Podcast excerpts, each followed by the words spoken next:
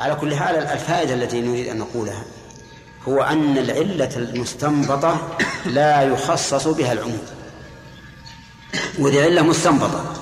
قد تكون هذه العلة وقد تكون شيء آخر ما نعلمه نعم. بالنسبة للولاية ترتيبها ذكرنا هي أبوة بنوة أخوة أموة وين الحالة يشمل فيها وليين سبحان الله. لو ذكرنا مثلا آه، أبو آه، أخ وعم قلنا أن العم ليس له ولاية موجود الأخ نعم. كان وجود الأب وعم كذلك نعم. وابن كذلك. طيب. إذا ما تثبت الولاية إلا الواحد بس. سبحان الله. ابنان. من الشرع إلا إلا صار ابنان. كلهم مواليد قلنا ذكرنا ال- ابنان للمرأة. ابنان للمرأة. كلاهما رشيد. أليس وليين؟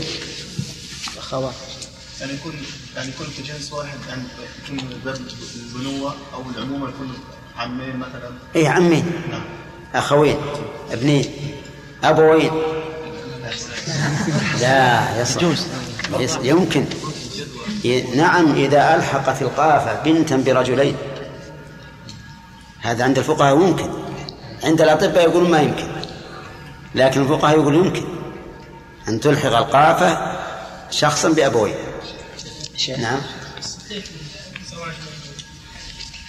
صحيح أن تزوجه وهو حلال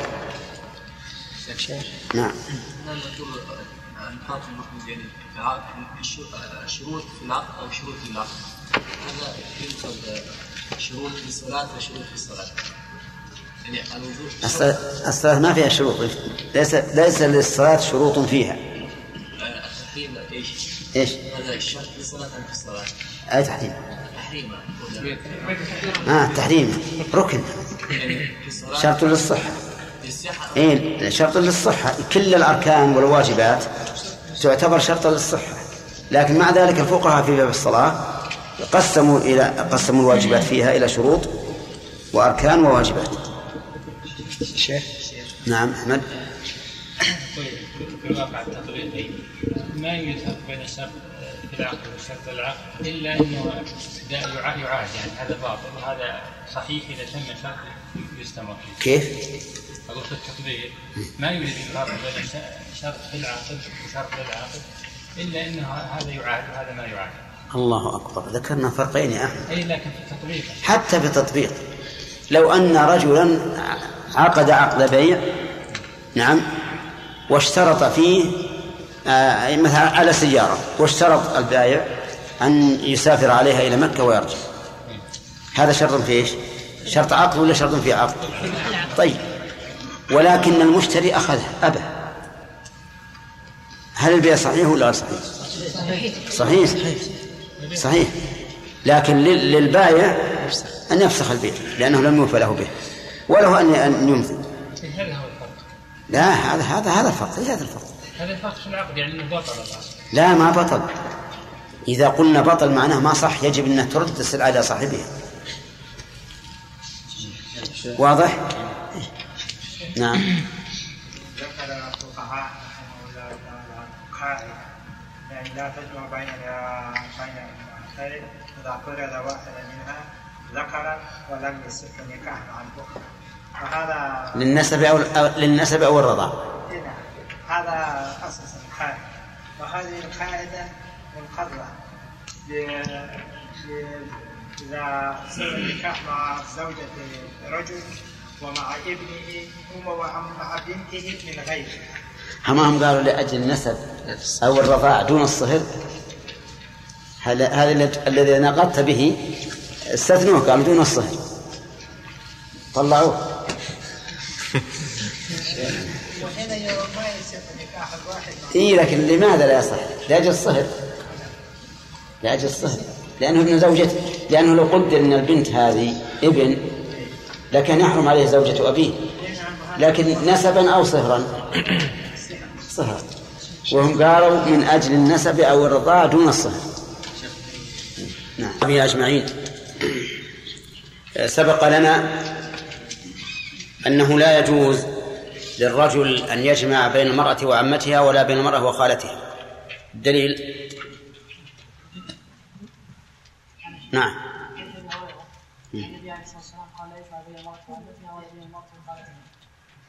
نعم. وهل هناك أحد سواهم أو هل هناك امرأتان يحرم الجمع بينهما سوى المرأة وعمتها وخالتها؟ الدليل؟ اتلها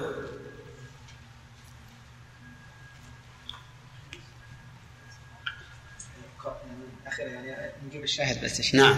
يعني قوله وأن تجمعوا بين الأختين. في سياق قوله حرمت عليكم أمهاتكم. أمهاتكم. نعم. إذن الذي اللاتي يحرم الجمع بينهن ثلاث. نعم. وخالتها. تمام. طيب هناك عبارة للفقهاء يقول يحرم إلى أمد أخت الزوجة. نعم. قال الفقهاء آه، يحرم إلى أمد أخت الزوجة وعمتها وخالتها. لا أمر يعني ليس على الدوام. ليس على الدوام. ما تقول في هذه العبارة؟ يعني حرام إلى أمر أي. صحيحة العبارة ولا غير صحيحة؟ لا غير صحيح. وش الصواب؟ الصواب الجمع حرام. أحسنت الصواب أن الجمع حرام كما جاء في لفظ القرآن والسنة. طيب. رجل أحرم بعمرة يحيى هل يجوز أن يتزوج وهو محرم بالعمرة؟ لا يجوز. ما الدليل؟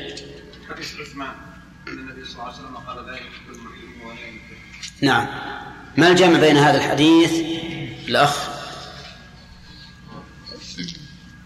نعم.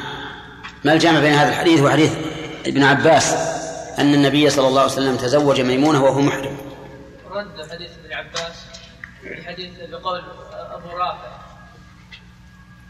ها. أبو رافع آه، أنكر هذا الشيء أثبت أن النبي صلى الله عليه وسلم تزوج ميمونة وهو حلال. طيب. وحديث ميمونة نفسها في مسلم أن النبي صلى الله عليه وسلم تزوجها وهو حلال. إذن لا يعارض حديث عثمان. لا يعارف لا يعارض حديث عثمان؟ طيب. على فرض صحة حديث ابن عباس.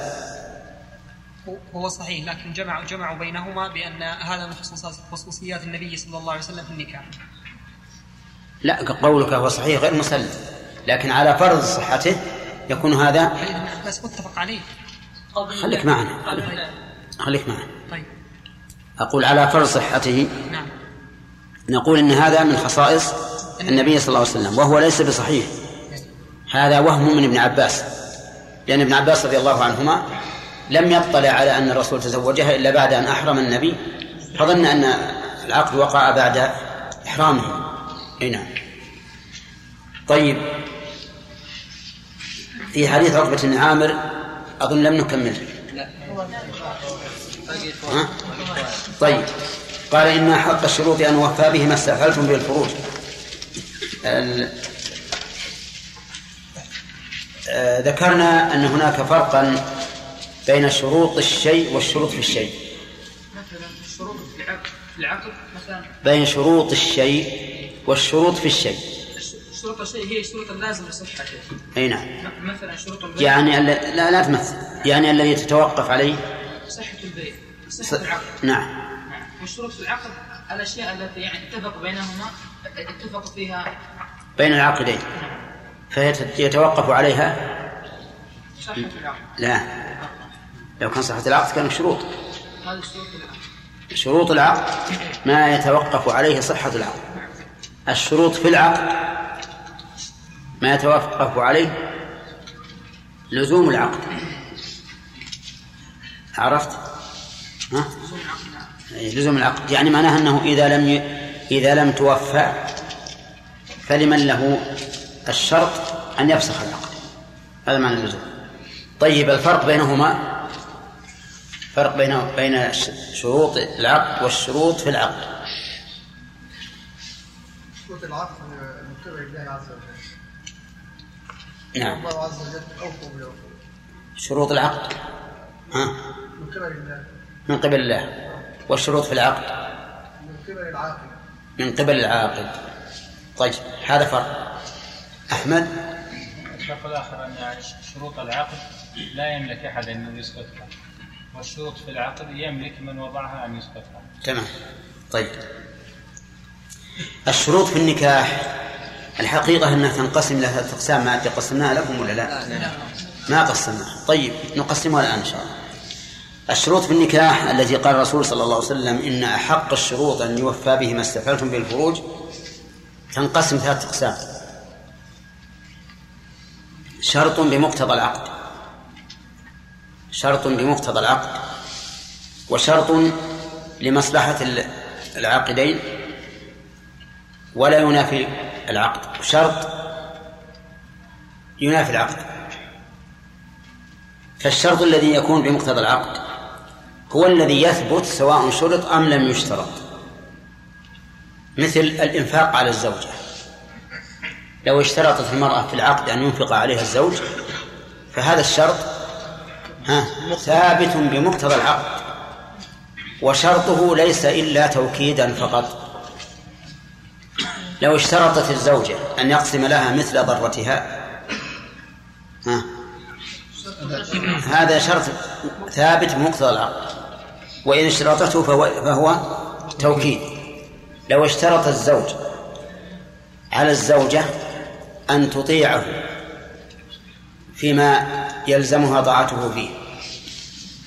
آه. هذا بمقتضى العقد لا حاجة لشرطه لكن شرطه يكون توكيدا.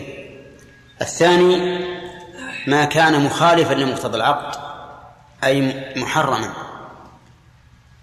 مثل أن يشترط الزوج على الزوجة أن لا تمنعه من الجماع وقت الحيض. فهذا الشرط إيش؟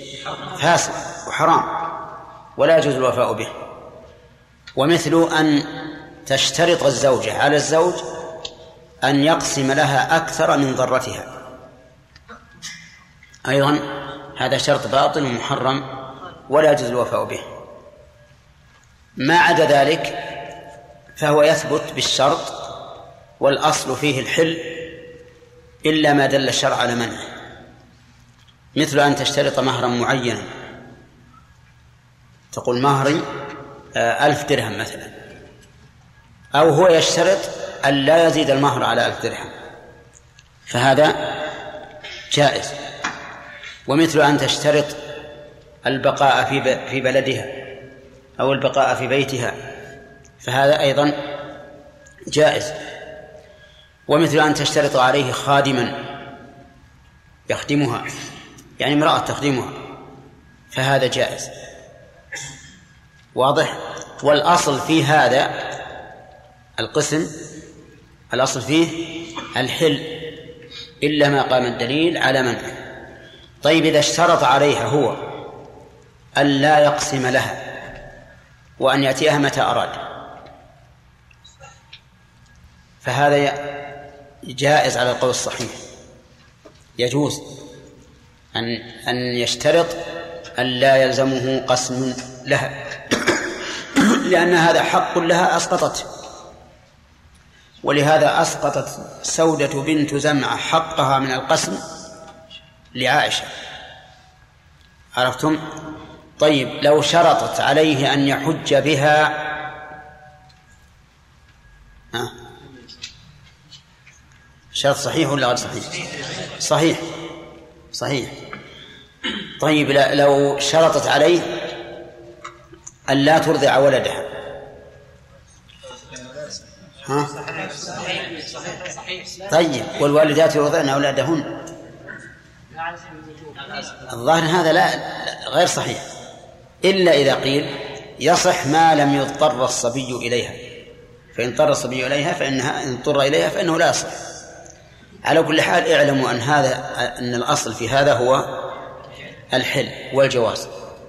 إلا ما دل الدليل على منعه وقد عرفتم ما دل الدليل على منعه فالأقسام إذن ثلاثة. ما كان ثابتا بمقتضى العقد وهذا يكون شرطه إيه توكيدا وما كان مخالفا للعقد أي أي ما كان محرما. وإن شئتم قولوا ما كان محرما لأن مسألة مخالفة مقتضى العقد قد تشكل على بعض الطلبة. نقول ما كان محرما فهذا باطل ولا يجوز الوفاء به. وما ليس كذلك لا هذا ولا هذا. فالأصل فيه الإباحة حتى يقوم دليل على المنع طيب. لو شرطت أن لها الخيار. لو شرطت أن لها الخيار. قالت لا معنى لكن لي الخيار إذا لم ي... إذا لم يناسبني الوضع أن أفسخ النكاح. قال شيخ الإسلام هذا شرط صحيح. هذا شرط صحيح. لا سيما إذا قالت إذا لم يناسبني الوضع مع أهلك فلي الفصل أو طلب الإنزال في بيت آخر. لأن هذا يقع كثيرا. يعني يقع كثيرا أن يكون البقاء مع الأهل غير مناسب. فهي تريد أن تحتاط لنفسها. تقول على أنه على أني أشترط عليك إن لم يناسبني الوضع مع أهلك إن لم يناسبني الوضع مع أهلك. ها؟ فلي الخيار. أو أن تسكنني في في مسكن آخر. فهذا الشرط صحيح لأنه لمصلحة المرأة وليس مخالفا لمقتضى العقل ما في شيء. هذا شرط صحيح. طيب إذا شرطت أن تكمل دراستها. طيب صحيح؟ وإذا أحبت أنك تبقى سنين في الدراسة كل يوم تسقط نفسها بدرس. كل سنة تسقط نفسها بدرس. عشان تبقى مع, مع زميلاتها وصحباتها وتطلع. نعم. آه طيب إذا إذا نقول نقول هذه ينبغي أن تقيد. وقال نعم أنا أمكنها من الدراسة بشرط إذا قدرنا أنها أنها باقي على ثلاث سنوات نجعل لها أربع سنوات. أن لا تتجاوز مثل أربع سنوات. إذا كان بقي لها أربع سنوات نقول خمس يعني نزيد سنة احتياطا. أما أن نجعل الباب مفتوحا هذا مشكل. لأن بعض النساء ما يهمه أنها تنجح وما تنجح. ها؟ يهمها أن تطلع. فترسب نفسها في درس. نعم. وإذا جاءت قامت وجاءوا أباهم عشاء يبكون؟ والله رسبت. على كل حال أنا أقول في هذه المسألة إنه ينبغي أن تقيد. لئلا يتخذ وسيلة إلى إلى التلاعب بحق الزوج. طيب ثم قال المؤلف وعن سلمة بن الأكوع رضي الله عنه قال رخص رسول الله صلى الله عليه وسلم عام أوطاس في المتعة ثلاثة أيام. ذكرناها فوائد قبل. ما؟ ما كتبناها؟ طيب ما ما في طيب من فوائد هذا الحديث قوله عليه الصلاة والسلام إن حق الشروط أن يوفى به ما استحببته به الفروج. جواز الشروط في العقود. لأن النبي صلى الله عليه وسلم ذكر الشروط على سبيل الإطلاق. لكن هذا مقيد بما ثبت في الصحيحين من حديث عائشة رضي الله عنها من قول الرسول صلى الله عليه وسلم كل شرط ليس في كتاب الله فهو باطل وإن كان مئة شرط ومن قوله صلى الله عليه وسلم المسلمون على شروطهم إلا شرطا أحل حراما أو حرم حلالا. ومن فوائد الحديث سعة الشريعة الإسلامية حيث لم تضيق على المكلفين بالشروط. وجعلت الباب مفتوحا. لأن الإنسان قد يكون له أغراض في العقد يحتاج إلى شرطها والالتزام بها. ومن فوائد الحديث إثبات الشروط في النكاح وأنها أحق بالوفاء من غيرها. ومن فوائد الحديث الرد على من ضيق الشروط في النكاح حتى كادوا لا يصححون إلا ما كان ثابتا بمقتضى العقد. فإننا إذا لم نصحح إلا ما كان ثابتا بمقتضى العقد صار هذا الحديث إيش؟ لا فائدة منه إطلاقا لأن ما كان ثابتا بمقتضى العقد فهو ثابت شرط أم لم يشترط ومن فوائد الحديث أن ما كان معلقا بشرط لم يثبت إلا بتحقق هذا الشرط لقوله ما استحللتم به ما استحللتم به الفروج. فإذا كان عقد النكاح مشتملا على شرط فإن هذا العقد يعتبر مانعا من تحليل الفرج إلا بإيش؟ إلا بالوفاء به والتزامه. ومن فوائده أي من فوائد الحديث الإشارة إلى أن قوله تعالى يا أيها الذين آمنوا أوفوا بالعقود شامل للوفاء بأصل العقد وشرط العقد. نعم. للوفاء بأصل العقد والشرط في العقد. والشرط في العقد. وذلك لأن الشرط في العقد من أوصاف العقد. من أوصاف العقد. إذ أن الشرط في العقد يجعل العقد مقيدا إيش؟ بهذا الوصف أو بهذا الشرط. والتقييد وصف فيكون قوله تعالى يا أيها الذين أوفوا بالعقود شاملا للوفاء بأصل العقود والشروط فيها التي هي أوصاف لها. واضح يا جماعة؟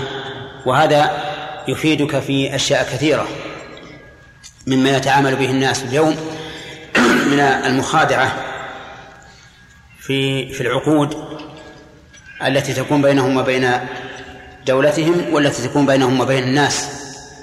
فيظنون أن الشرط في العقد لا يدخل في قوله تعالى يا أيها الذين آمنوا أوفوا بالعقود. وهذا ظن خاطئ لأن العقد يشمل إيش؟ نفس العقد وأوصاف العقد التي هي الشروط فيه. ومن فوائد هذا الحديث أن الأصل في الفروج التحريم. لقوله ما استحللتم به الفروج ولذلك لو اشتبهت أخته بأجنبية حرم عليه نكاح المرأتين جميعا. اشتبهت أخته وهذا بعيد لكن يأتي في الرضاعة مثلا أحيانا يأتي في الرضاعة يشتبه هل رضع مع الأولى هل رضعت الأولى الكبرى من أمه أو رضعت الصغرى؟ وحينئذ يجب عليه أن يتجنب المرأتين جميعا حتى يتيقن الحل لأن الأصل في الفروج التحريم. لقوله ما استحللتم ثم قال وعن سلمة بن الأكوى رضي الله عنه قال رخص رسول الله صلى الله عليه وسلم عام أوطاس في المتعة ثلاثة أيام ثم نهى عنها رواه مسلم. عام أوطاس هو عام فتح الطائف. وهو في نفس الوقت عام فتح مكة. فأحيانا يعبر عنه بعام فتح مكة لأنه أشهر وأعظم وتارة يعبر عنه بغزوة أوطاس أو عام أوطاس. يعبر عنه بعام أوطاس كما في هذا الحديث. وذلك لأن العام اثنا عشر شهرا اثنا عشر شهرا.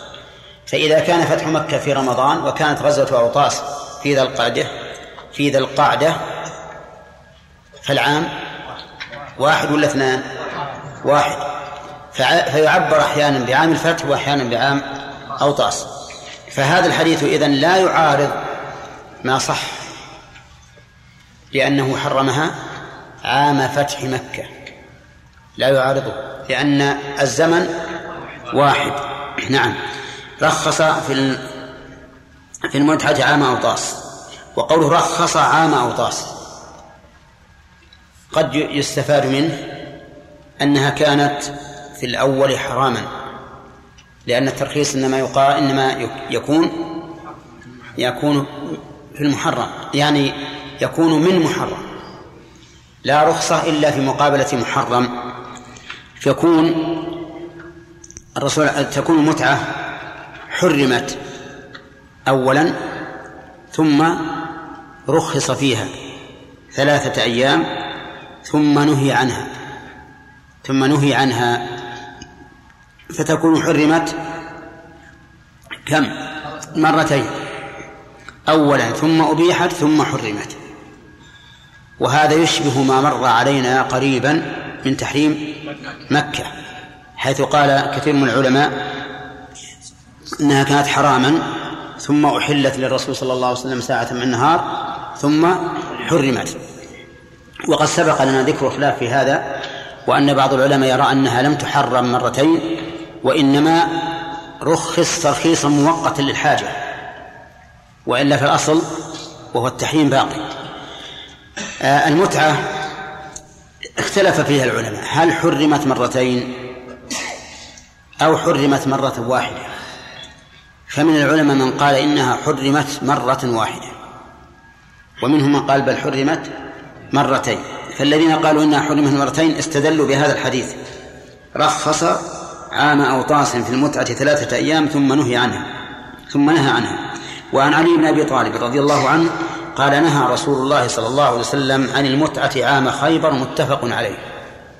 وعام خيبر قبل عام أوطاس. لأنه في السنة السادسة وأوطاس في السنة الثامنة فهو قبله فتكون حرمت عام خيبر ثم أحلت عام أوطاس ثلاثة أيام ثم حرمت وهذا هو الذي عليه كثير من أهل العلم. ولكن بعض العلماء قال إنها لم تحرم إلا مرة واحدة عام الفتح فقط وأن حديث علي نهى عن المتعة عام خيبر كان فيه حديث آخر لف آخر. نهى عن المتعة عام خيبر وعن لحوم الحمر الأهلية. والذي ثبت تحريمه عام خيبر هو لحوم الحمر الأهلية. فذهب وهم بعض الرواة إلى إدخال المتعة في لحوم الحمر الأهلية. وإلى هذا ذهب ابن القيم في زاد المعاد. وقبل أن نبحث عن وقت تحريمها نبحث ما هي المتعة؟ المتعة هي النكاح المؤقت النكاح إلى أجل هذه المتعة. مثل أن يقول زوجني بنتك لمدة شهر. كإنسان مثلا آه، قدم بلدا وقال وأراد أن يتزوج لكنه لا يريد أن يتزوج زواجا مطلقا. فطلب أن يزوجه ولي المرأة لمدة شهر. فوافق على ذلك. نقول هذه نكاح متعة. لماذا سمي متعة؟ لأن المقصود به التمتع فقط. هذا هذا المقصود به. لا أن يجعلها زوجة يسكن إليها وتلد له وتكون شريكة له في حياته ومشاركة لورثته بعد مماته لا. يريد أن يتمتع كالتيس المستعار تماما فقط. ثم إذا انتهى الأجل المؤقت انفسخ النكاح. لو قال أنا أبي الزوجة يا جماعة أنا رغبت فيها. أبقوها. قالوا لا المدة اللي بيننا ها شهر انتهت. ليس لك خيار الآن إطلاقا وليس فيها عدة أيضا إنما فيها استبراء فقط لئلا تختلط الأنساب. لأنه ليس عقد نكاح عقد متعة فقط ولهذا ليس فيها نفقة وليس للزوجة فيها قسم ولا وليس له عدد محدود. يمكن الإنسان إذا كان عنده قدرة بدنية ومالية وقدم بلدا فيه نساء كثير أن يتزوج بالمتعة مئة امرأة. لأن ما فيها عدد لأنه ليس بنكاح. ولا تثبت له أحكام النكاح حتى الأولاد لا يلحقون الرجل هذا إلا بشرط. وإلا فهم أولاد سفاح. فهذه هي المتعة. لكن كانت في الأول حلالا بناء على أن الشرع, الشرع الإسلامي إذا سكت عن أحكام الجاهلية فإنها تبقى على ما هي عليه. ثم بعد ذلك حرمت. حرمها النبي عليه الصلاة والسلام عام الفتح بالاتفاق. عام الفتح ما آخر شيء. لكن هل كانت حلالا من قبل ثم حرمت في خيبر ثم أحلت في عام الفتح ثم حرمت؟ هذا هو المحل الإشكال. وأيا كان فإن المتعة حرمت إلى يوم القيامة. كما في حديث سبرة بن معبد الجهني أن النبي صلى الله عليه وسلم قال عام الفتح من من كان منكم مستمتع فليعطها ما, ما استمتع به ومن لم يكن كذلك فليخلي سبيلها. ثم قال إن ذلك حرام إلى يوم القيامة. ثبت ذلك في صحيح مسلم أنها حرام إلى يوم القيامة. فانتهى الآن موضوعه موضوع المتعة انتهى. وصار حراما إلى يوم القيامة. أما أهل العلم فقد اختلفوا في حكم هذه المسألة. فذهب ابن عباس رضي الله عنه إلى حل المتعة إلى حل نكاح المتعة وناظره على ذلك ابن عمه علي بن أبي طالب مناظرة تامة حتى قال له إنك امرؤ تائه. يقوله علي بن عباس. وبين له أن النبي صلى الله عليه وسلم حرمها وشدد على ابن عباس. ثم إن ابن عباس رضي الله عنهما اختلف الناقلون عنه. هل حرمها للضرورة هل أباحها للضرورة أو إباحة مطلقة؟ والمشهور بل الذي عليه المحققون أنه أباحها للضرورة. يعني إذا كان الإنسان في بلد واضطر إليها. وخاف الزنا فإنه لا بأس. لكنه لما رأى الناس توسعوا في هذا الأمر وصار كل واحد يدعي الضرورة رجع عن فتواه. رجع عن فتواه ووافق الجماعة. أما العلماء من بعدهم فإن المشهور عند الشيعة أنهم يحلون ذلك. يحلون المتعة ويجيزونها.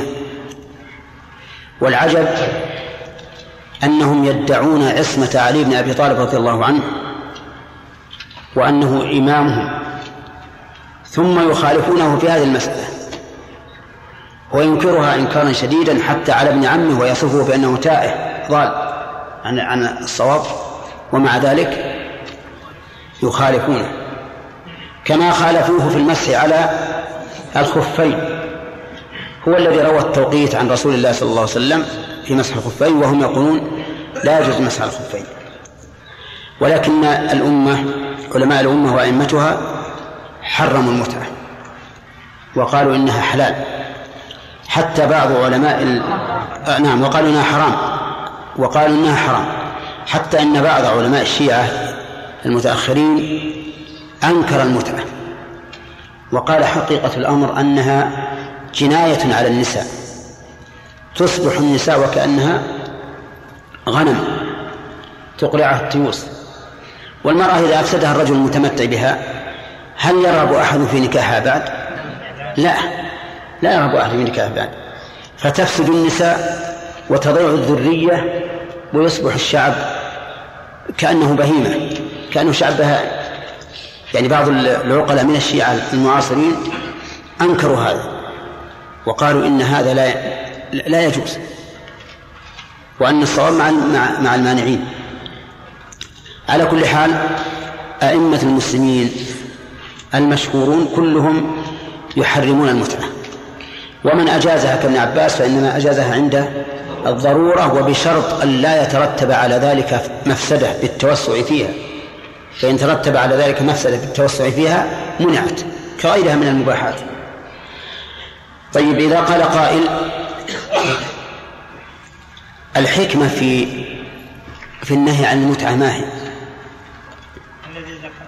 نعم. طيب ننظر الآن. الحكمة أولا أن الله جعل النكاح مقرا وسكنا بين الزوجين. فقال فقال تعالى وجعل لكم من أنفسكم ومن آياته أن خلق لكم من أنفسكم أزواجا لتسكنوا إليها وجعل بينكم مودة ورحمة. وهذا من أعظم مقاصد النكاح وهو مفقود في في نكاح المتعة. لأن نفس الرجل يشعر بأنه إنما أراد أن ينال الشهوة فقط والمرأة تشعر بأنها امرأة مستأجرة للمتعة فقط. ولا تشعر بسكن ولا مودة ولا رحمة. ولهذا تجد المتمتع إذا لم تعجبه هذه المرأة ذهب يطلب امرأة أخرى وربما يأخذ بالمتعة عشر نساء قبل أن تغرب الشمس. ثانيا خلي باقي إن شاء الله. بالدرس لا بالدرس الثالث إن شاء الله. وأصحابه ومن تبعهم بإحسان إلى يوم الدين. مر علينا النهي عن نكاح المتعة. فما هو نكاح المتعة يا ابن داود؟ نكاح المتعة أن يتزوج الرجل امرأة على يعني مهر معين إلى أجل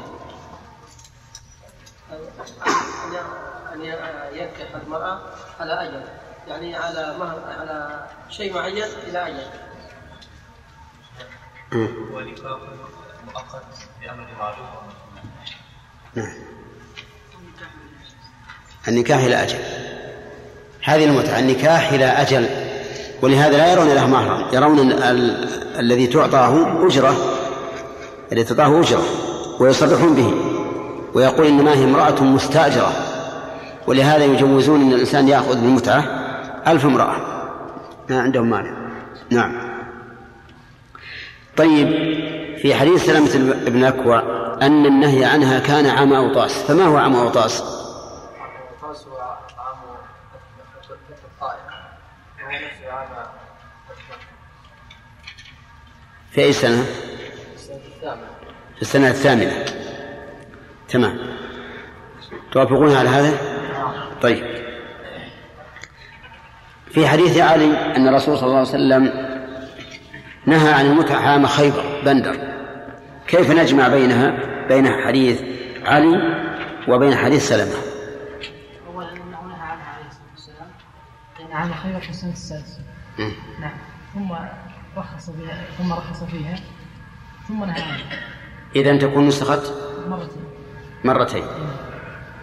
طيب في جواب آخر غير هذا؟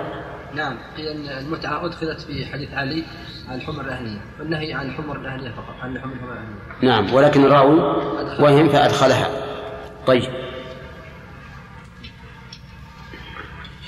وهذا هو الذي رجحه ابن القيم رحمه الله في زاد المعاد. وقد سبق الكلام على هذا. طيب. هل نكاح المتعة كالنكاح الصحيح في أحكامه أو يختلف؟ نعم. يختلف. لماذا؟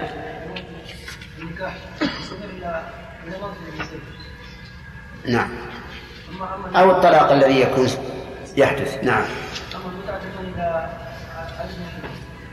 فإذا انتهى الأجل انفصل انفصل الزوجان باختيارهما أو بغير اختيارهما هذا واحد. كذلك ما يشترط في النكاح ليس ليس كل ما يشترط في النكاح يشترط في المتعة. نعم. يعني ما يشرط فيه, فيه ولي ولا عقدان ولا شهود ولا مهر. نعم. حتى بعضهم يقول ولا عدة أيضا ولا عدة. وإنما تستبرأ استبراء فقط. طيب.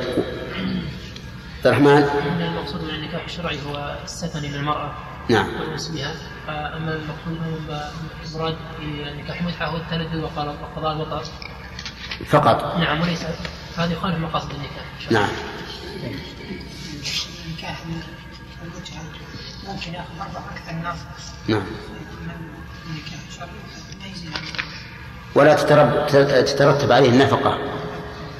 نعم. طيب. أنا على كل حال نكاح المتعة في الحقيقة ليس بنكاح. جميع أحكام النكاح ما تترتب عليه.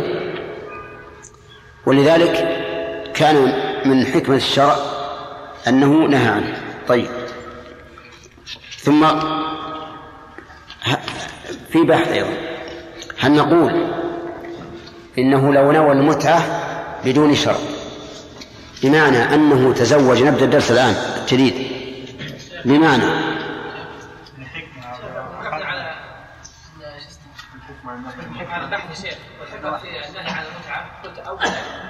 نعم.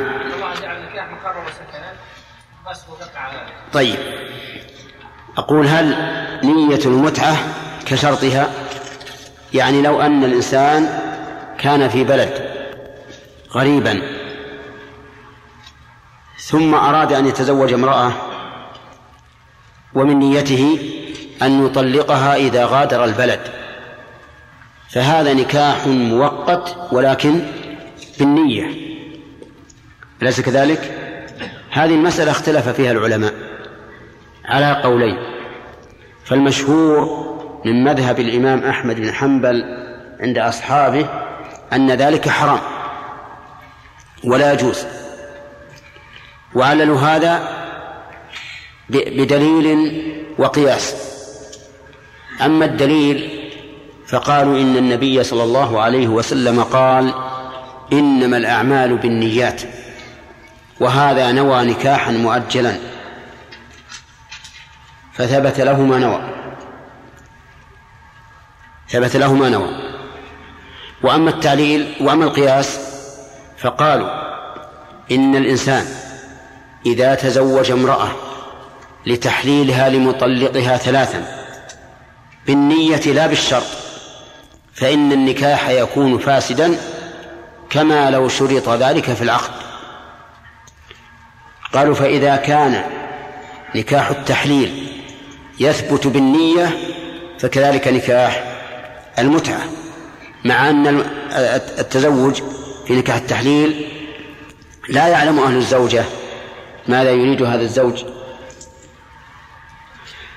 طيب وأما الذين قالوا بالجواز فقالوا إن الفرق بينه وبين نكاح المتعة أن نكاح المتعة إذا تم الأجل انفسخ النكاح بمقتضى الشرط الذي اشترطه الزوج على نفسه واشترطته المرأة أيضا لنفسها. وأما النية فإنه لا ينفسخ النكاح لأنه ربما تتغير نيته ربما تتغير نيته ويرغب في المرأة ويبقيها زوجة له. ولكن أنا أرى أنه حرام. حتى وإن قلنا إنه ليس من المتعة وذلك لأن فيه غشا للزوجة وأهلها. فإن الزوجة لو علمت أن هذا الرجل لا يريد إلا أن يتمتع بها أياما ثم يطلقها لم ترضى بذلك وأهلها لا يرضون بذلك. لا سيما وأنها ربما تكسد إذا فض بكارتها أصبحت ثيبا غير مرغوب فيها. لا سيما أن بعض دول الكفر الكفر يرون أن المرأة المطلقة لا يمكن أن تتزوج مدى الدهر. وحينئذ تكون معرضة نفسها للسفاح. فلذلك نرى أن هذا حرام لا من جهة من جهة العقد. يعني حتى لو تنزلنا وقلنا إن العقد لا تؤثر فيه النية فإن فيه تحريما من جهة أخرى وهي الغش. أنت لو أردت لو أراد شخص أن يتزوج ابنتك أو أختك بهذه النية هل ترى أنه غاش لك؟ نعم لا شك. صار أنه غاش لك ولو ولو علمت بأن هذه نيته ما زوجته ما ما زوجته. إذا فعامل غيرك بما تحب أن يعاملك به. فإذا قال قائل القول بالجواز فيه فسحة للغرباء. وفيها منع لهم عن الزنا. فالجواب عن هذا سهل. أن نقول إن دواء خوف الزنا بينه الرسول عليه الصلاة والسلام. فقال يا معشر الشباب من استطاع منكم الباءة فليتزوج فإنه أغض للبصر وأحسن للفرج ومن لم يستطع فعليه بالصوم. فأنت إذا كنت مستطيعا للنكاح الصحيح فتزوج بنكاح صحيح. لا بنية أنك ستطلقها. وإذا كنت غير مستطيع فعليك بالصوم. هكذا بين لنا بين لنا رسول الله صلى الله عليه وسلم. وأما أن نرتكب المحظور من أجل إرضاء الشهوة وخوف الفتنة كما يقولون هذا ليس بصحيح. خوف الفتنة بعدم النكاح بين لنا رسول الله صلى الله عليه وسلم دواءه فلنأخذ بهذا الدواء. أما أن نرتكب ما هو محظور ونخدع الناس ونغشهم فهذا ليس ليس بسليم وليس بسديد. نعم. أما ما زعم الأخ محمد السلامة من أننا بدأنا نبين الحكمة في تحريم نكاح المتعة وقال إن إنكم ذكرتم أول حكمة أول واحدة. نعم. أي نعم. فهذا يمكن إن شاء الله نكمله الآن. نقول من الحكم في تحريم نكاح المتعة أن أن فيها مخالفة لمقصود النكاح لأن مقصود النكاح الإلفة وبناء البيت الزوجي والحصول على الأولاد. وهذا يعني نكاح المتعة لا يشتمل على هذا هذه الحكمة. لماذا؟ لأن الزوج نفسه يشعر بأنه مفارق لهذه الزوجة. غاية ما هناك يقضي وطره أياما أو أشهرا ثم يتركها. فلا تحصل الإلفة التي يطمئن بها القلب. لا بين الزوج ولا بين الزوجة. واضح؟ ثانيا أن الزوج في هذه الحال سيحاول بقدر الاستطاعة ألا تلد المرأة. ألا تلد المرأة لأنها امرأة مفارقة عن قرب فيحاول بقدر استطاعته ألا يأتيه أولاد وحينئذ تضيع هذه المياه التي كانت بصدد أن تنجب أولادا تضيع بدون إيش؟ بدون فائدة. ثالثا أن في هذا مفسدة كبيرة للنساء. لأن هذا الرجل الذي يريد أن يتزوج نكاح متعة ليس له حد معين في العدد يتزوج ما شاء. فيمكن أن يتمتع في الليلة الواحدة كم لا عشرين كثيرات. بعشر نسوة. عشر نسوة بالشهر ثلاثين ليلة. عشرة في ثلاثين. ثلاثمائة امرأة تفض بكارتها وتذهب هباء. نعم؟ وإذا قدرنا إن إن إن المتمتعين عشرات فكم من امرأة تفسد كل الأبكار تذهب بكراتهن بغير بغير فائدة. من سيتزوجها وهي ليست ببكر؟ إلا إنسان عنده حاجة يعجز عن إدراك البكر ويتزوج امرأة ثيبا أو لحاجة أخرى وغرض آخر يختار الثيب على البكر. ومنها أيضا أن في هذا إهانة للمرأة وإهدارا لكرامتها لأنه أصبح هذا المتمتع كالتيس بين بين الغنم. لا يبالي بالنساء ولا يهتم بهن كأنه سلط عليهن لقضاء وطره فقط لقضاء وطره فقط. ومنها أيضا أن جميع ما يترتب على النكاح من الأحكام مفقود في المتعة. فيكون هنا استمتاع دون أن تترتب أحكام النكاح عليه مثل التوارث والمهر والأولاد وغير ذلك. كل هذه تفوت وهذا لا شك أنه دمار.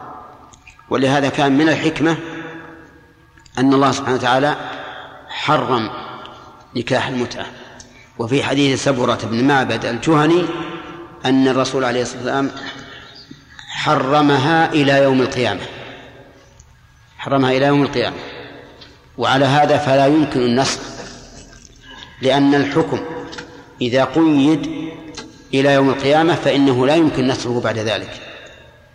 إذ أن إذ أننا لو قلنا بجواز النسخ لقلنا بجواز كذب. إيش؟ خبر الرسول عليه الصلاة والسلام. وهذا شيء مستحيل. نعم. ثم قال المؤلف رحمه الله وعنه أن رسول الله صلى الله عليه وسلم عن علي نهى عن متعة النساء وعن أكل لحوم الحمر الأهلية يوم خيبر أخرجه السبعة. كأن المؤلف ساق هذه هذا اللفظ ليبين انفصال النهي عن المتعة عن أكل لحوم الحمر. قال نهى عن متعة النساء. تم الكلام. وعن أكل الحمر الأهلية يوم خيبر أخرجه السبعة. إلا إلا أبا إلا أبا داود. نعم. طيب. قوله نهى عن متعة النساء. احترازا من متعة الحج. لأن هناك متعتين.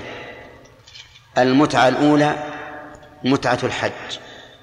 وهذه ليست منهيا عنها بل مأمور بها.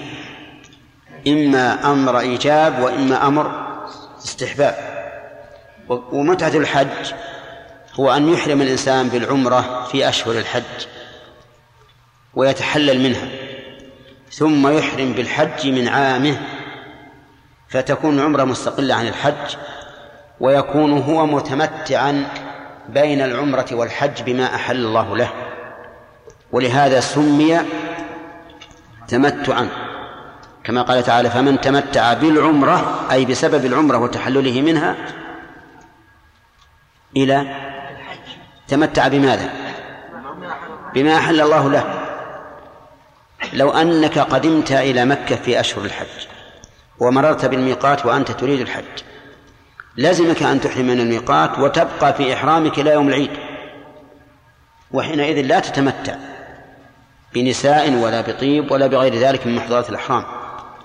فإذا نويت العمرة من الميقات ودخلت مكة وطفت وسعيت وقصرت حللت وتمتعت بما أحل الله لك من محظورات الإحرام إلى متى؟ اقرأوا الآية. إلى الحج. تتمتع إلى الحج. إن قدمت في ذي القعدة تمتعت إلى إلى ثمانية ذي الحجة وهكذا. فمن تمتع ولهذا جاءت ولهذا جاءت إلى الدالة على الغاية. من تمتع بالعمرة إلى الحج. هذه مأمور بها. أمر النبي صلى الله عليه وسلم بها أصحابه وحتم عليهم حتى قال الشيخ الإسلام ابن تيمية إنها كانت في تلك السنة أي المتعة واجبة على الصحابة. وهذا هو الصحيح أنها واجبة على الصحابة سنة في حق غيرهم. وقد روى مسلم في صحيحه عن أبي ذر رضي الله عنه أنه سئل عن المتعة فقال فقال كانت لنا خاصة. والمراد بهذا وجوبها وجوبها. أما مشروعيتها لعامة الناس فإن سراقة بن مالك رضي الله عنه سأل النبي صلى الله عليه وسلم قال يا رسول الله ألعامنا هذا أم لأبد؟ قال بل لأبد الأبد. يعني مشروعة. لكن كانت واجبة على الصحابة لأنهم هم الذين خوطبوا بها مباشرة. ولأن في, ولأن في عصيانهم إبطالا لهذه الشرعة. لأنه إذا كان الصحابة المجابهون بالأمر يتركونها ولا يقومون بها كان من بعدهم؟ من باب أولى. فلهذا كان قول شيخ الإسلام أصح من مما مال إليه تلميذه ابن القيم من وجوب التمتع أو فسخ الحج إلى العمرة بل نقول إن الصحيح إن في على الصحابة واجب وعلى من بعدهم سنة. هذه متعة الحج. ولهذا قيده قال عن متعة النساء. فما هي متعة النساء؟ هي أن يتزوج الإنسان المرأة إلى أجل. هذه متعة النساء نهى عن الرسول عليه الصلاة والسلام وعن أكل الحمر الأهلية يوم خيبر. الحمر الأهلية قيدها أيضا. احترازا من الحمر الوحشية. لأن فيه حمرا وحشية تعتبر صيدا. تعيش في البر. وقد اصطاد الصعب بن جثامة للنبي صلى الله عليه وسلم حين نزل به بالأبواء وكان الصعب رضي الله عنه كريما وكان عداء سبوقا. يسبق الحمر الأهلية ويصيدها الوحشية قصدي نعم الوحشية ويصيدها فجاء إلى النبي عليه الصلاة والسلام بحمار وحش فرده النبي صلى الله عليه وسلم عليه فتغير وجهه. وحق له أن يتغير أن النبي صلى الله عليه وسلم يرد هديته والنبي صلى الله عليه وسلم أكرم الناس خلقا. فتغير فقال إنا لم نردها عليك إلا أنا حرم. فاقتنع. على كل حال الحمر الوحشية حلال الحمر الأهلية حرام. طيب قبل يوم خيبر حلال الحمر الأهلية قبل خيبر حلال. تذبح وتؤكل. وسبحان الله قبل أن تحرم كانت من الطيبات وبعد أن حرمت كانت من الخبائث. لأن الحكم لمن؟ لله. فالله عز وجل بعد أن حرمها أودع فيها خبثا. وكانت في الأول طيبة تؤكل كما يؤكل البقر. لكن لما حرم الله صارت خبيثة. أوجد الله فيها خبثا ولهذا أمر أبا طلحة عام خيبر أن ينادي إن الله ورسوله ينهيانكم عن لحوم الحمر الأهلية فإنها رجس أي خبيثة نجسة. طيب. في هذا الحديث دليل على ما سبق على تحريم نكاح المتعة. طيب. فإذا عقد هل يصح أو لا؟ نقول لا يصح. إذا عقد فإنه لا يصح لأن لدينا قاعدة مفيدة لطالب العلم وهي أن ما نهي عنه لذاته لا يكون صحيحا. ما نهي عنه لذاته لا يكون صحيحا ولو فعله الإنسان.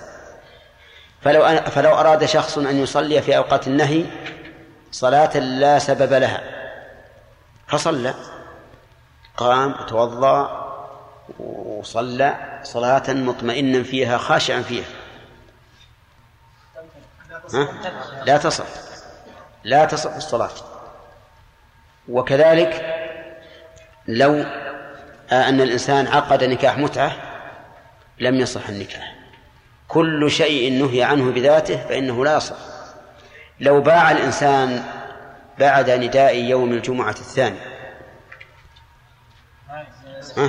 لا يصح البيع لا يصح البيع. باطل البيع ولا ينتقل فيه الملك. يبقى المبيع ملكا للبائع والثمن ملكا للمشتري. ما لا ينتقل ملك هذا لهذا. فإذا قال قائل ما الحكمة؟ ليش تقولون هذا لماذا لا تقولون إذا فعل المنهي عنه فهو آثم والعقد صحيح؟ فالجواب أن في تصحيح العقد مضادة لله ورسوله. لأن تحريم الشرع له يريد من الأمة أن لا يبقى له كيان. وإذا صحناه أبقينا له كيانا وصار معتبرا. ويظهر هذا بالمثال إذا باع شخص بيتا على إنسان بعد نداء الجمعة الثاني البيع حرام. العقد باطل غير صحيح. لو قلنا إن البيع حرام والمتعاقدان يأثمان ولكن العقد نافذ وصحيح. كان هذا مضادا للشرع. لأن الشرع إنما نهاك لئلا تعقد ولئلا ينتقل الملك إلى المشتري في المبيع والثمن وملك الثمن إلى البائع. فإذا صححناه فهذا ضد ما أراد الشارع. إذن القاعدة كل ما نهي عنه لذاته من عبادة أو معاملة إذا وقع من المكلف فهو غير صحيح. طيب. ومن فوائد هذا الحديث تحريم لحوم الحمر الأهلية. ولو كانت صغيرة ولو سمينة. نعم. طيب. لو اضطر الإنسان إليها. جاز الأكل لكن بقدر الضرورة. ودليل ذلك قوله تعالى حرمت عليكم الميتة والدم ولحم الخنزير إلى قوله فمن اضطر في مخمصة غير متجانف لإثم فإن الله غفور رحيم وإذا كان الخنزير وهو أخبث من الحمار يجوز عند الضرورة فالحمار من باب أولى حمار من باب أولى. نحن قلنا الخنزير أخبث من الحمار لأن الخنزير لم يأتي عليه يوم من الدهر وهو طاهر حلال والحمار قد أتى عليه يوم, يوم من الدهر وهو طاهر حلال. وعن ربيع بن سبرة وعن ربيع بن سبرة عن أبيه وهو سبرة بن معبد الجهني أن رسول الله صلى الله عليه وسلم قال إني كنت أذنت لكم في الاستمتاع من النساء. إني كنت قد أذنت أي رخصت. وهذا لا يدل على تقدم المنع. لا يدل على تقدم المنع لأن الإذن قد يكون بالقول وقد يكون بالإقرار. فقول كنت أذنت لكم في الاستمتاع من النساء وإن الله قد حرم ذلك إلى يوم القيامة. وإن الله قد حرم. شف الإذن قال أذنت لكم. التحريم أضافه إلى الله ليزيده قوة وقبولا وإذعانا. وإن كان ما حكم به الرسول فهو حكم الله عز وجل لكن هذا أبلغ لأن لأن الحكم لله عز وجل والرسول مبلغ. قال وإن الله قد حرم ذلك إلى يوم القيامة. إلى يوم القيامة. ما هي القيامة؟ يوم القيامة هو اليوم الذي يبعث به الناس. وسمي يوم القيامة لأن الناس يقومون فيه من قبورهم لرب العالمين ولأنه يقام فيه الأشهاد. إنا لننصر رسلنا والذين آمنوا في الحياة الدنيا ويوم يقوم الأشهاد. ولأنه يقام فيه العدل ونضع الموازين القسط ليوم القيامة. فمن كان عنده منهن شيء فليخلي سبيلها. الرسول منع حتى استمرار الإنسان فيه مع أنهم يقولون إن الاستدامة أقوى من الابتداء لكن هنا صارت الاستدامة تبع تبعا للابتداء. قال فمن كان منه منهن فمن كان عنده منهن شيء فليخلي سبيلها ولا تأخذوا مما آتيتموهن شيئا. نعم. يعني أن من عنده امرأة عقد عليها عقد استمتاع فليخلي سبيلها. ولم يقل الرسول صلى الله عليه وسلم فليطلقها. قال فليخلي سبيلها فليتركها. ثم قال ولا تأخذوا مما آتيتموهن شيئا. آتيتموهن ولا أتيتموهن؟ بالمد؟ الفرق. آتى بالمد بمعنى أعطى وأتى بدون مد بمعنى جاء. أتى أمر الله؟ جاء أمر الله. نعم. ويبخلون بما آتاهم ولا تحسبن الذين يبخلون بما آتاهم الله من فضله يعني أعطاهم. طيب. وإنما نهى عن أن يأخذوا منهن شيئا لأنهن استحققن ما أعطاهن ما أعطينا بما استحل من فروجهن. رواه أخرجه مسلم وأبو داود والنسائي وابن ماجه وأحمد وابن حبان. نعم. هذا يدل على ما دل ما دلت عليه الأحاديث السابقة ويدل على أنه على أن الحل منسوخ. وعلى أن على أنه نسخ بأمر الله لأن الله حرم. وعلى أنه لا يمكن أن يعاد حله. ترى هذه فوائد نقولها. لا يمكن أن يعاد حل الاستمتاع أو نكاح المتعة. وجهه لقوله إلى يوم القيامة. ويستفاد من هذا الحديث أن من عقد على شيء عقدا فاسدا فإن الواجب التخلي عنه. لقوله فمن كان عنده منهن شيء فليخلي سبيله وعلى هذا فلو تبايع الرجلان بيعا غير صحيح لفقد شرط من شروطه أو وجود مانع من موانعه فالواجب إيه؟ فسخ هذا البيع الواجب فسخ هذا البيع والتخلي عنه. بل لا نقول واجب فسخه نقول الواجب التخلي عنه. ولا نقول الفسخ لماذا؟ لأنه لأن الفسخ فرع عن صحته. وهنا العقد غير صحيح. ثم قال المؤلف عن ابن مسعود رضي الله عنه قال لعن رسول الله صلى الله عليه وسلم المحلل والمحلل له. رواه أحمد والنسائي والترمذي وصححه. وفي الباب عن علي أخرجه الأربعة إلا النسائي. المحلل والمحللة. أولا لابد أن نعرف محلل ماذا. المحلل هو الذي يتزوج امرأة مطلقة من زوج سابق طلاق ثلاث. من أجل أن ترجع للأول حلالا.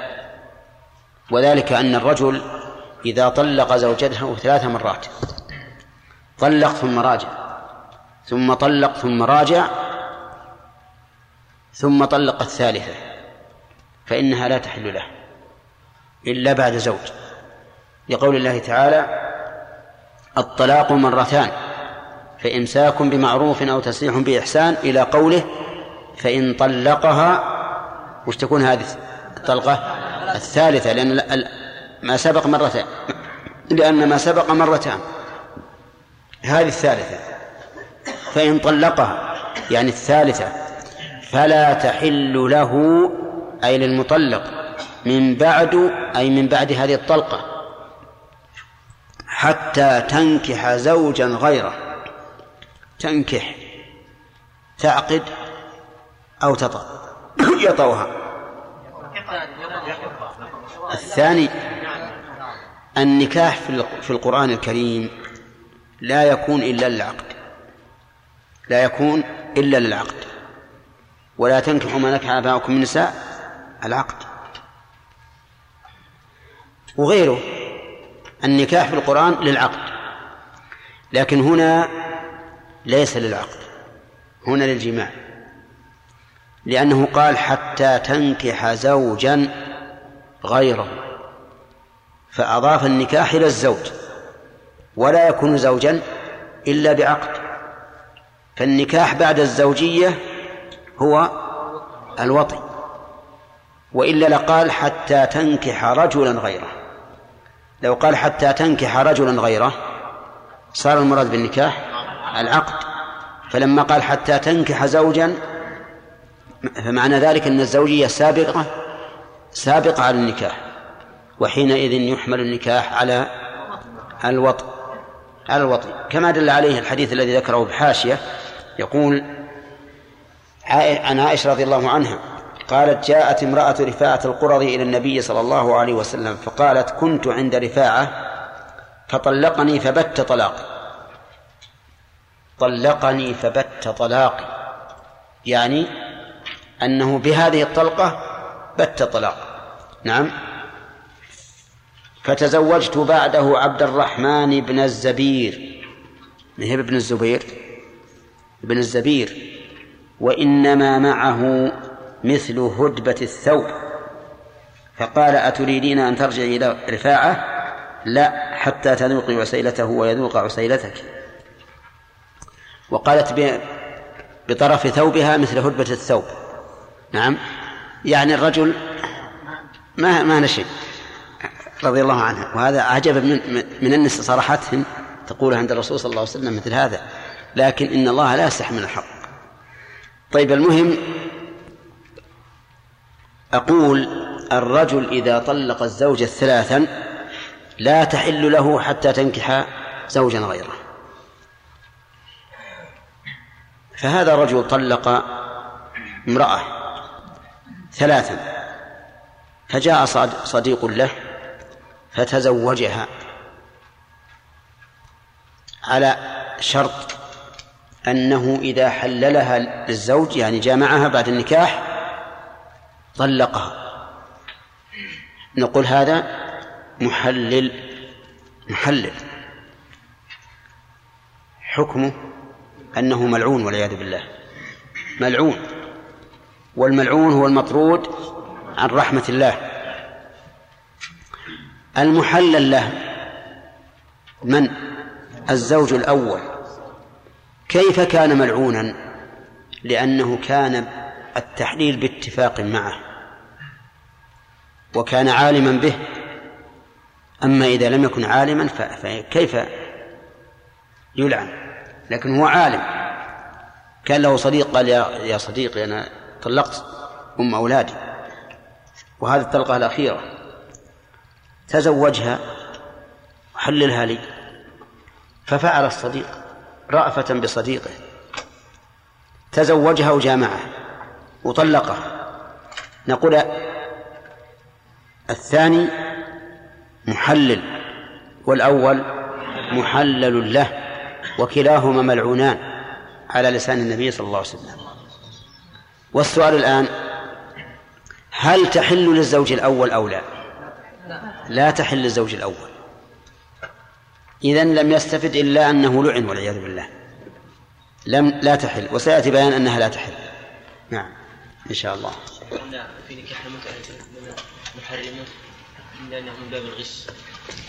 النكاح بنية الطلاق. بني... نعم. نكاح بنية الطلاق محرم من أجل الغش. نعم. قد يقول قائل يا شيخ لماذا أجل لا تحرمون الرجل الذي يأخذ النساء ثم يطلقهن؟ يأخذ ثم يطلق إيمانه. لا لأن هذا من عادة وجرت عادة معروف بين الناس. إيه إذا صار معروف ما هم زوجينها الناس ولهذا إذا خطب ما يزوجونه إلا كان عنده دراهم يبي يأخذ دراهم. ولا إذا عرف أنه إطلاق ويسمى عند الذواق. الإنسان يتزوج ويطلق يتزوج ويطلق يسمونها الذواق. نعم. هذا ما يزوجونها الناس. كيف الواحد يزوجه بنته أو أخته ويعرف أنه بعد يومين يطلقها؟ أحد مزوج. نعم. الأحيي ولا. سؤال. هل الفرس كالحمار الأهلي؟ يعني حرام؟ لا. ففي صحيح البخاري عن أسماء بنت أبي بكر رضي الله عنها قالت نحرنا في المدينة على عهد النبي صلى الله عليه وسلم فرسا وأكلناه حلا ها؟ آه. البغال البغال هل هي حلال ولا حرام فما هي البغال البغال أولاد الفرس من الحمير. يعني أن الحمار ينزو على الفرس الأنثى من الخيل فتلد. هذا ال- المولود خلق من ماء الحمير ومن بيض الخيل ومن بيض الخيل. اختلط حلال بحرام على وجه لا تمييز بينهما. ها؟ ولا وإذا لا يمكن ترك الحرام إلا بترك الحلال فحينئذ يكون حراما حينئذ يكون حراما. فالبغال حرام لأنها متولدة من حلال وحرام والحمير حرام لأن جنسها حرام والخيل حلال. مع أن الله ذكره فئة واحدة والخيل والبغال والحمير لتركبوها وزينة ويخلق ما لا تعلمون. تدرج من الطيب إلى إلى ما بين الطيب والخبيث إلى الخبيث. الخيل طيب البغال بين بين لكنها حرام لأنه لا يمكن ترك الحرام إلا بها. والراء الثالث الحمير.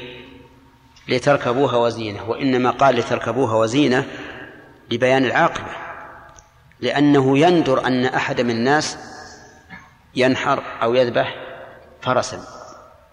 أي نعم.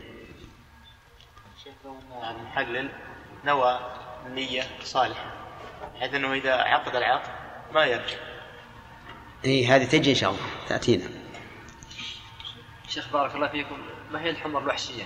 هل هي المخططة الآن ترى في أفريقيا مثلا أو هي ظهرنا التخطيط أو البياض. هي يقال أنها تسمى عندنا فيما سبق لما كانت تجينا الوحوش من أفريقيا. قبل قناة السويس كان الوحوش اللي في أفريقيا توجد في في الحجاز وفي نجد. يسمونه عندنا أوضيح من الوضح وهو البياض. كرة طويلة يكون طويلة جدا. أنا عاد والله ما أدركت ما أعرفها لكن مشايخنا يقول هي أوضيح الوضيح عند أهل نجد يقولون طوال. الله عاد ما أدري عنكم هي طوال ولا قصار لكن الكلام على أنها, إن إنها كل ما يشبه الحمير منها الصيور في حد في يمكن تدخل في هذا. نعم. أطفال آه، رجلهم كرجل لكن آه، صورة ما هو صورته زي صورة العبد لكن رجله مثل رجل يمكن هذا ممكن هذا. يمكن هذا. نعم. شيخ لما الذي خصص المتعة هنا بالصحابة مع أن الشرع إذا إذا جاء الأمر من الشرع يكون عام للصحابة وغيرهم. وين التخصيص؟ متعة متعة الحج. يعني الوجوب قصد. نعم. الوجوب. نعم. كما قلت لك لأن هؤلاء لو لم يفعلوا لا, لا لكانت الشريعة هذه تهدم مرة. لأن لما بعد الصحابة يقول ما فعل الصحابة. فإذا إحنا ما نفعلها. لما الرسول لما أمرهم يعني الأمر يكون لهم ولمن بعدهم معلوم لكن لهم على سبيل الوجوب مو من أجل المتعة من أجل أن لا ينكسر هذا الأمر. نعم. شيخ حسن الله عليك إذا توحشت الأهلية أو تأهلت الوحشية؟ إيه. وش تقولون؟ والله المشكلة جمال بندور بها- بهالرعان من هالحمر الأهلية اللي توحشت. أما إذا توحشت الأهلية فهي حرام. فهي حرام. وأما إذا تأهلت الوحشية فهي حلال. لا حلال.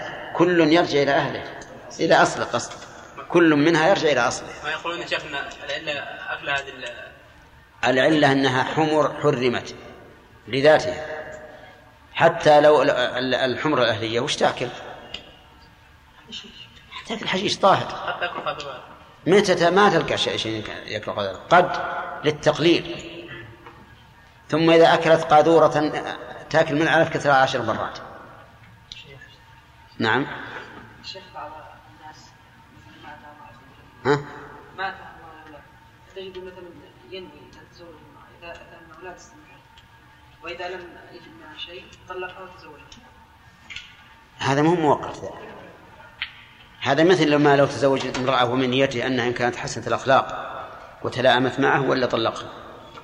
لكن مؤقت مؤقت إذا جاء يوم الوقت اللي وقت فيه خلاص أو السفر انتهى. نعم يا سلام. بالنسبة لابن عباس على ماذا استدل يا شيخ إلى ليش؟ المتعة إلى ابن عباس رضي الله عنه ما ظن إن المسألة من باب النسخ ظن انها من باب الضرورة. يعني أبيحت للضرورة لا على أنه حكم مستقل ولكنه رضي الله عنه حاجة علي وبين له أنه أخطأ ويقال أنه رجع رضي الله عنه نعم إيش فرس فرس لو استرجع من الحمير كيف حكم الشيخ؟ هو؟ فرس استرضع من الحمير آه. إذا رضع الفرس من الحمارة صار ابنا لها من الرضاع.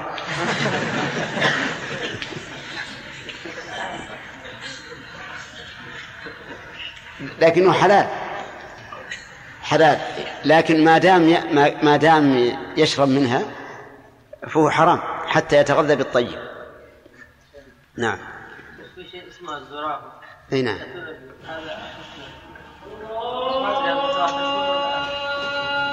لا ظن متوحشة إيه من الصيود ما تقول في رجل الأخ وجد حمارا وهو في برية هل يأكله أو لا؟ نعم. إيش؟ أي طيب. الأخ. أي أنت؟ اللي وراء أي أنت. اذا كان حمار أحسنت. وإن كان يأكل طيب لو توحش الأهل. لا لا يأكل منه اعتبارا بالأصل. طيب لو اضطر يأكل ما دليلك على هذا؟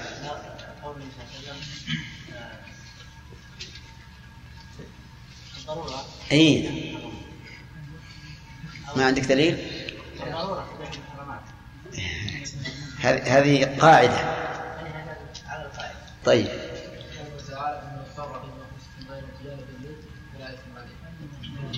ها. فمن اضطر.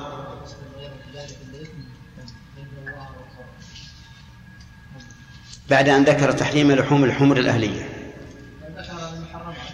محرمة إيش؟ أي أحسنت والحمر مثلها. الحمر أقل من الخنزير. أو لا؟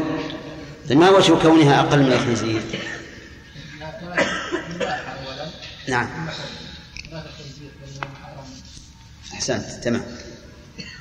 طيب. هناك متعتان. إحداهما مطلوبة والثانية غير مطلوبة. اولا متعة الحج وهذه مطلوبة بل بعض العلماء اوجبها نعم. والثانيه متعه النساء وهذه أول الأمر حرمت ثم أحلها النبي صلى الله عليه وسلم ثلاثة الصحابي ثم حرمت. يعني معنى حرمها مرتين. على على رأي. على رأي. طيب. نعم. صحيح كلامه أن أن المتعة الحلال متعة الحج وهي مطلوبة. بعض العلماء قال بالوجوب والثانية متعة النساء هذه حرام. طيب. لو ادعى مدعي أن التحريم نسخ يا عبد الله لو ادعى مدع أن تحريم المتعة نسخ إلى حل فماذا تقول؟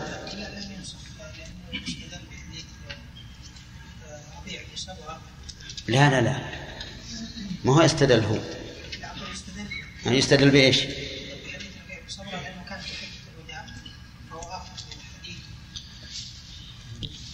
ما هو في حجة الوداع؟ ما هو في حجة الوداع؟ أقول هذا ليس بحجة الوداع. يعني لو قال قائل إن المتعة أحل متعة النساء أحلت بعد التحريم. أصبر يا زكي نشوف. جارك يمكن عنده علم. موجب حرم مرتين. لكن واحد الآن يقول بعد ما حرمت الآن هي حلال لأن التحريم نسخ. الآن هي حلال لأن التحريم نسخ. طيب ما هو الدليل؟ أن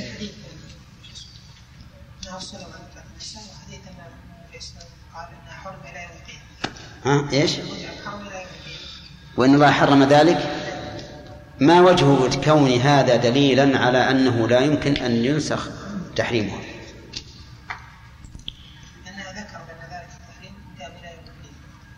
ولو فرض حلها.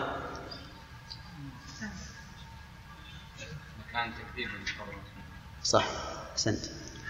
لو فرض أنها أحلت لكان هذا الخبر إلى يوم القيامة كاذبا وهذا مستحيل. ولهذا قلنا لا يمكن أن تحلل المتعة الآن. لو ادعى مدة أنها حلت قلنا لا يمكن. طيب. المحلل والمحلل له. هل أحد يحلل ما حرم الله؟ أنت يا أخي. لا. كيف يقول المحلل؟ المحلل هو الذي يتزوج المطلقة حتى تحل زوجها الذي طلقها. اللي طلقها كم؟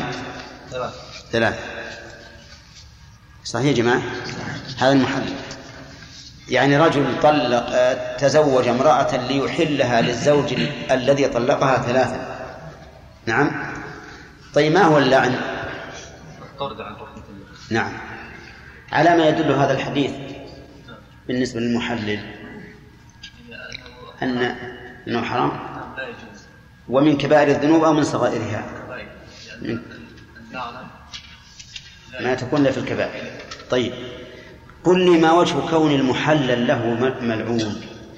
مع أنه قد لا يدري لأن هذا شيء حرام ومن يأتي بحرام فهو محلل له ما هو المحلل المحلل هو باتفاق هذا هو اتفق معه يعني يحمل يحمل على محلل له اتفق مع المحلل أما إذا كان لا يدري؟ إذا كان ما يدري ليس هو ليس مثلا صح؟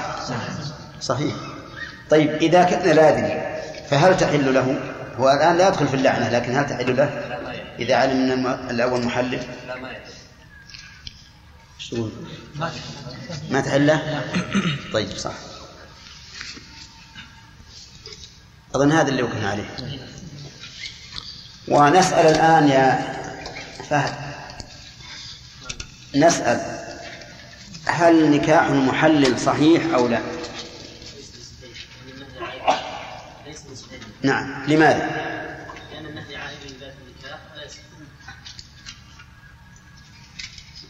طيب عارف فيه دليل عندك؟ هذا تعليل لكن فيه دليل ما هو؟ ما لا لأنه رتب هذا تعليل. هذا نعم هو يقول إنه ملعون والعقد حرام لكن يصح النكاح. في شروط تبطل ويصح العقد معه.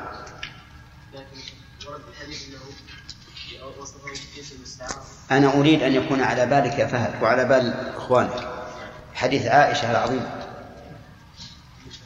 من عمل عملا ليس عليه أمرنا فهو رد. هذا أصل من أصول الإسلام. يجب أن يكون دائما في بين أعينك كل شيء حرمه الشرع فهو باطل. لهذا الحديث العظيم. من عمل عملا ليس عليه أمرنا فهو رد. فهمت؟ طيب.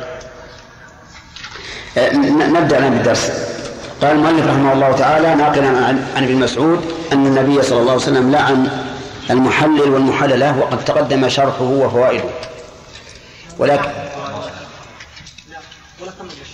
بعد؟ طيب. لا بأس. لعن المحلل والمحللة. لعنه. أي قال لعنة الله عليهم والخبر هنا بمعنى الدعاء.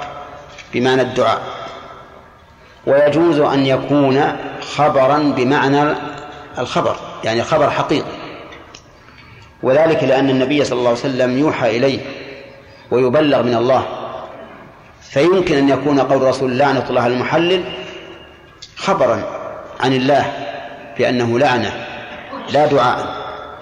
أما أنا إذا قلت لعنة الله على كذا فأنا داع.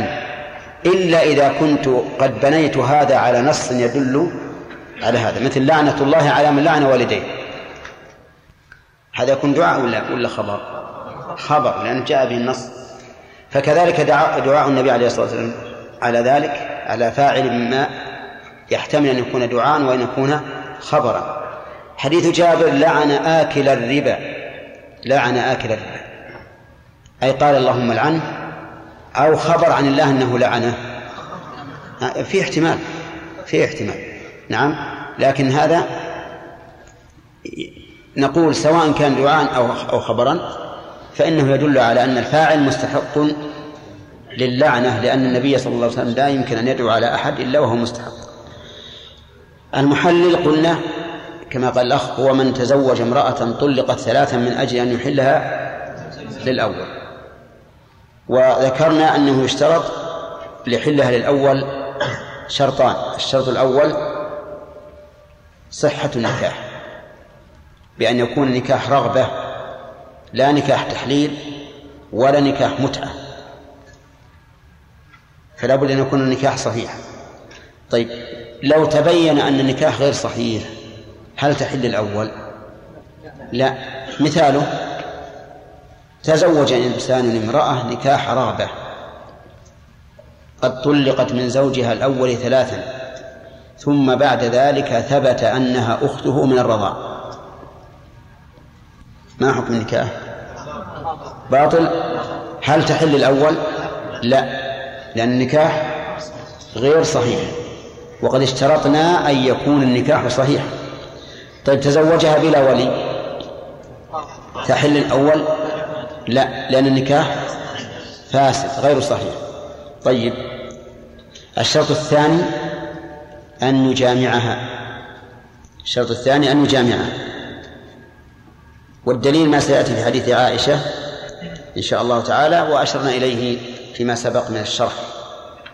ودليل ذلك في القرآن وفي السنة. أما القرآن فهو قوله تعالى فإن طلقها فلا تحل له من بعد حتى تنكح زوجا غيره.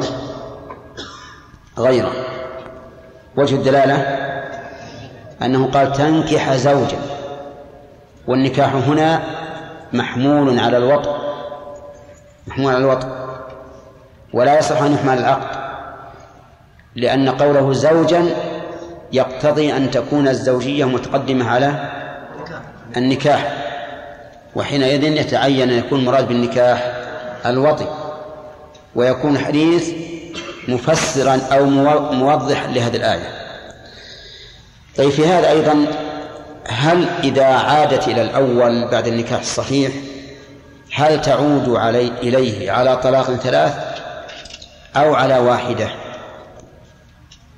يقول العلماء إنها تعود على طلاق ثلاث.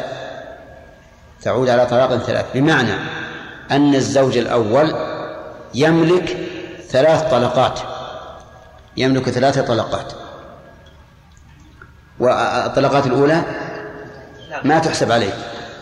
فإذا طلقها مثلا الزوج الأول بعد أن عادت إليه يملك أن يراجع؟ نعم. طلق ثانية يملك أن يراجع. طلق ثالثة لا يملك. إذن تعود إلى الزوج الأول ها؟ على طلاق ثلاث أي كأنه تزوجها من الآن. لأن النكاح نكاح الزوج الثاني هدم الطلاق الأول.